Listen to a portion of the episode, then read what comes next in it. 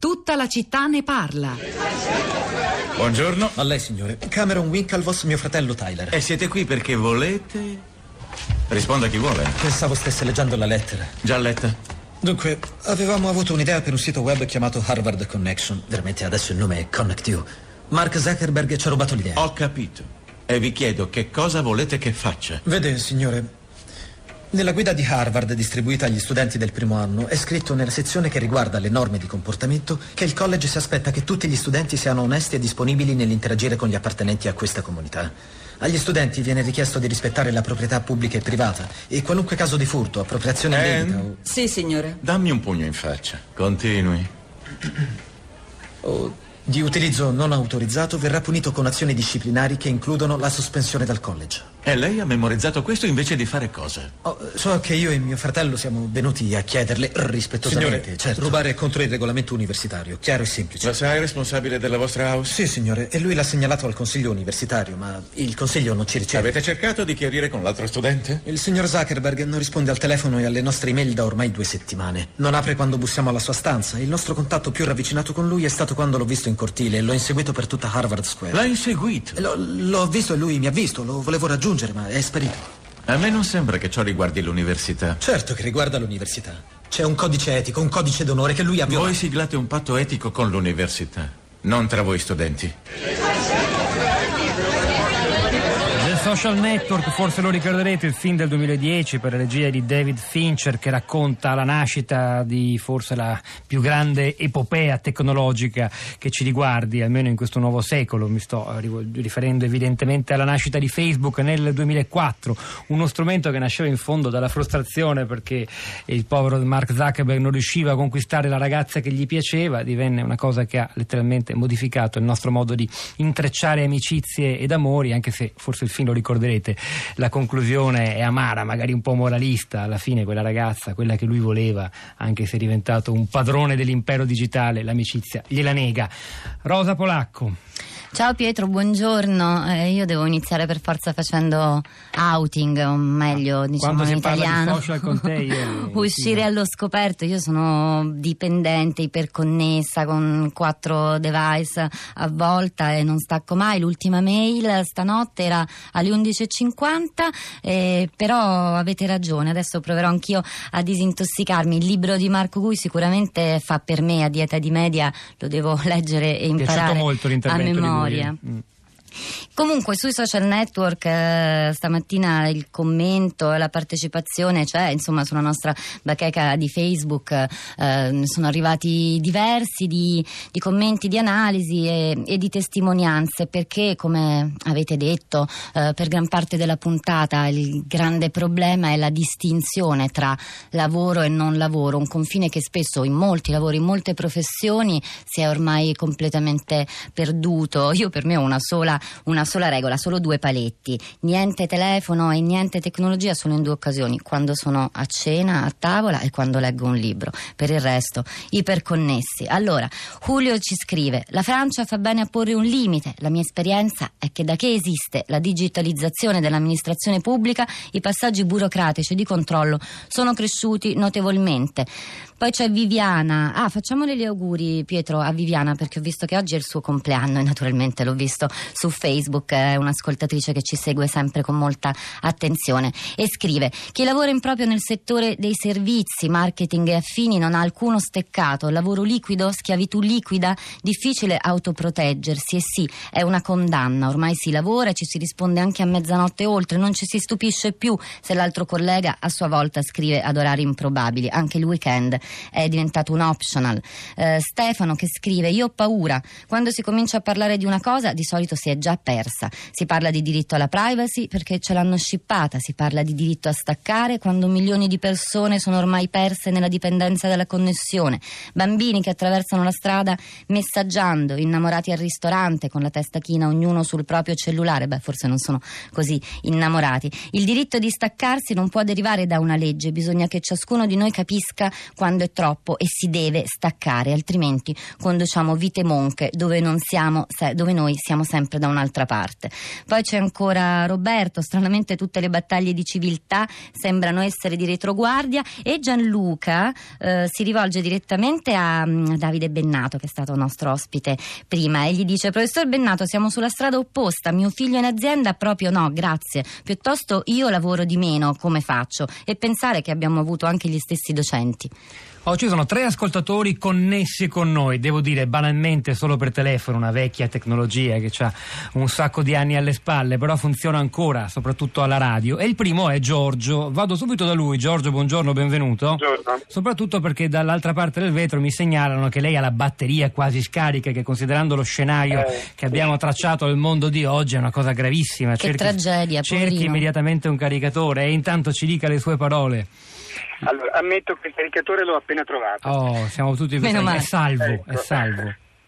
Ecco, io sì, avevo fatto un intervento mh, dicendo che, mh, scrivendo che praticamente, a meno che non sia concordato con il lavoratore, eh, il lavoratore dovrebbe essere tutelato dal non poter rispondere a mail e social. E in questo penso che il sindacato dovrebbe eh, dare una mano a, a- a tutelare, a, a trovare delle forme contrattuali.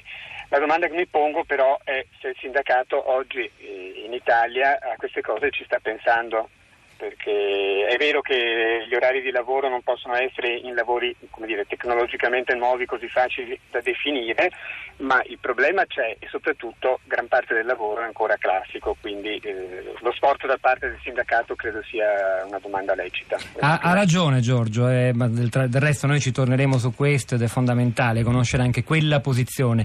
A proposito dell'impatto sul lavoro e delle cose che diceva Marco Gui poco fa, io voglio leggere questo messaggio che vuole spostare l'attenzione sulla qualità del lavoro che proviene dallo spezzettamento del tempo, una- la frammentazione di cui parlava Gui, il tempo dedicato ad ogni singola risposta email. Se interrompo, e capita anche a me che sono un libero professionista, continuamente il mio compito, il risultato ne viene irrimediabilmente compromesso. C'è dunque anche un tema di qualità del lavoro. Stefano, buongiorno, benvenuto. Buongiorno, buongiorno. A lei la parola. Ma guardi, il senso del mio messaggio era, ho potuto sentire solo una parte della trasmissione perché anch'io sono sul lavoro e l'ho sentita girando in macchina. E ho sentito i vostri primi ospiti che dicevano tutti che la- il rapporto di cessione del nostro tempo privato dovrebbe essere compensato dal fatto che l'azienda ci dà la possibilità nell'ambito della giornata di fare cose che dovremmo fare nel nostro tempo libero e nella mia esperienza assolutamente non esiste. Ma al momento stesso in cui ho firmato il mio contratto, che era per un lavoro di 8 ore al giorno, mi è stato detto ok, tu, il contratto è questo, ma tu se lavori meno di 10 ore e mezza sei fuori. Poi, diciamo che eh, quello era uno scenario auspicato soprattutto da Eh, Davide. Bennato più che una descrizione della realtà, Stefano. La Eh, realtà è anche- quella che dice lei. Eh, anche perché poi, eh, considerando questi tempi di lavoro, la- poi la sera bisognerebbe fare tutta una componente di informatica, di contatto con l'azienda e io mi ritrovo regolarmente tutti i fine settimana ad avere dalle 5 alle 6 ore impegnate a recuperare tutto il lavoro che non ho fatto prima. Quindi a me sembra che in questo momento stiamo ci stiamo trovando in una situazione nella quale, dietro alla minaccia neanche sempre esplicitata di perdere il posto di lavoro, stiamo totalmente abbandonando quelli che sono forse il nostro diritto ad avere una vita, non so, forse, forse esagero, forse sono un po' amaro, però Stefano, è la, è la sua esperienza, ci sta ascoltando dal lavoro, che abbiamo capito che lavora anche spostandosi in auto. Grazie. Rosa. Torno su Facebook, sul nostro profilo della città di Radio 3 e facciamo i complimenti a Spartaco che è uscito dal tunnel perché si occupava di sicurezza delle comunicazioni e delle procedure in un grande terminale petrolifero e ci scrive collegato 24 ore, 365 e anche 6 giorni all'anno, disponibilità obbligata e gratuita. I miei ultimi nove anni di lavoro, questo è il progresso che tutti auspicano. Ora grazie a Dio, ma non al governo. Sono libero. Gianfranco dice l'iniziativa francese è interessante che in età tecnologica e soprattutto in ambienti globalizzati sarà però molto difficile, pensiamo ai diversi fusi orari in cui lavora uno stesso team. Poi c'è un commento interessante, un po' lungo, non riesco a leggerlo tutto, andatelo a, a leggere sulla nostra bacheca di Facebook. Eh, un commento di Marco che scrive eh, una cosa per capirla bisogna usarla in tutte le sue potenzialità, la connettività, questa bestia. Sono stato in parte lo sono ancora connesso al web in modo spinto quasi 24 ore al giorno, per lavoro perché è veloce, è facile, con i documenti da modificare o da mandare, per navigare con gli amici, per organizzarsi, per non perdere le passioni, per gli interessi e gli impegni civici presi con le associazioni, comitati, gruppi di lavoro su obiettivi comuni. Però poi che cosa succede?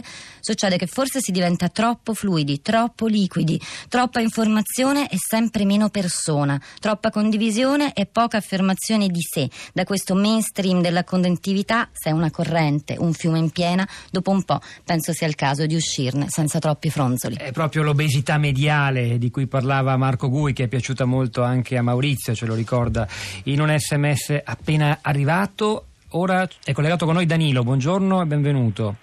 Danilo. Buongiorno a voi. A lei.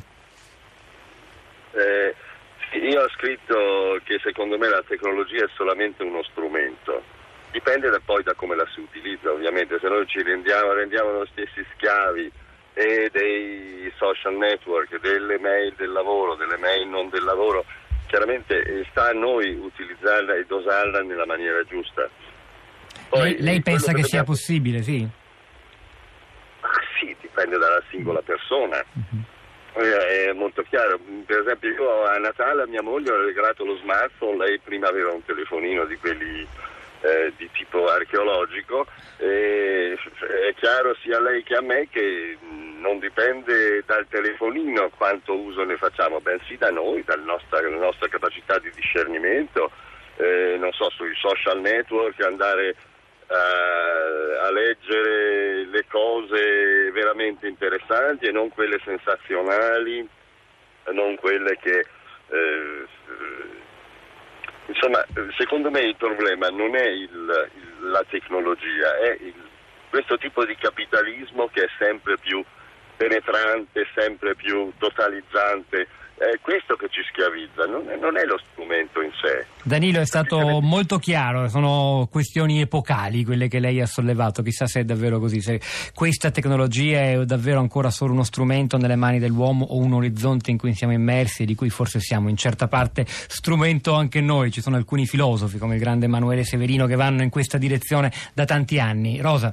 Allora andiamo su Twitter, il nostro profilo, lo ricordo, è Radio 3 Tweet e ci scrivono Luigi che dice le aziende dovrebbero pagarci la reperibilità e Flavia che pone l'accento su altre questioni dice dal lavoro a tempo indeterminato al lavoro a tempo illimitato si ragioni anche su autonomia e subordinazione. Poi Paolo, lavoro a tempo illimitato, siamo integrati nel processo produttivo, è disumanizzazione, altro che connecting people. E infine altri due, Paolo, la tecnologia non libera il tempo di vita come in era analogica si pensava facessero tutti i robot e i robot siamo diventati noi e ancora Carlo dice i social dilatano il tempo del lavoro, siamo schiavi consapevoli. Si conclude una settimana molto tecnologica, di tutta la città ne parla. Ieri abbiamo parlato di Apple FBI, l'altro ieri di cyberbullismo, del resto questo è il mondo nel quale anche la città di Radio 3 è inevitabilmente immersa. C'era Tommaso Margiotto oggi alla parte tecnica, Piero Pugliese alla regia, Pietro del Soldà e Rosa Polacco a questi microfoni, al di là del vetro, Cristina Faloci,